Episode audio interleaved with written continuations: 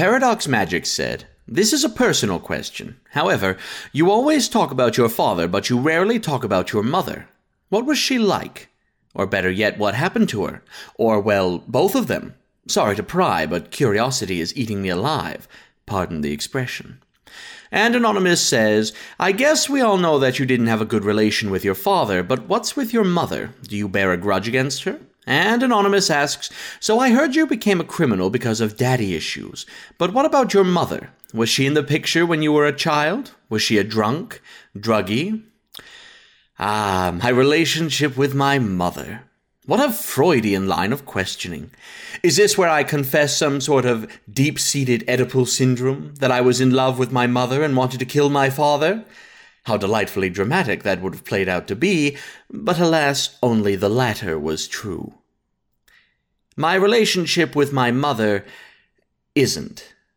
She was a quiet woman with an aversion to violence, to the point that, while she never came out and said it, she would subtly hint that perhaps I should speak a little slower around my father, or be not as bright as I was. That way, my father wouldn't feel compelled to beat me. A wonderful thing to be told, as a child, that my behavior was, at least in her mind, the cause of the abuse I suffered. Not that she was married to a Cro Magnon with a severe inferiority complex. No, no, no, no, no.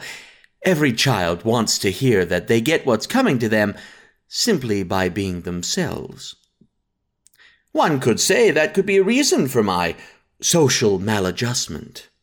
To basically be told, you know your father means well when he beats the living hell out of you. Uh, perhaps if you try not being yourself, he'll love you more. The sort of encouragement that makes a boy not come home for the holidays. Fanciful stuff, really. I recall a certain cinematic psychopath saying, A boy's best friend is his mother. I am inclined to disagree. As for what's become of them, who can say?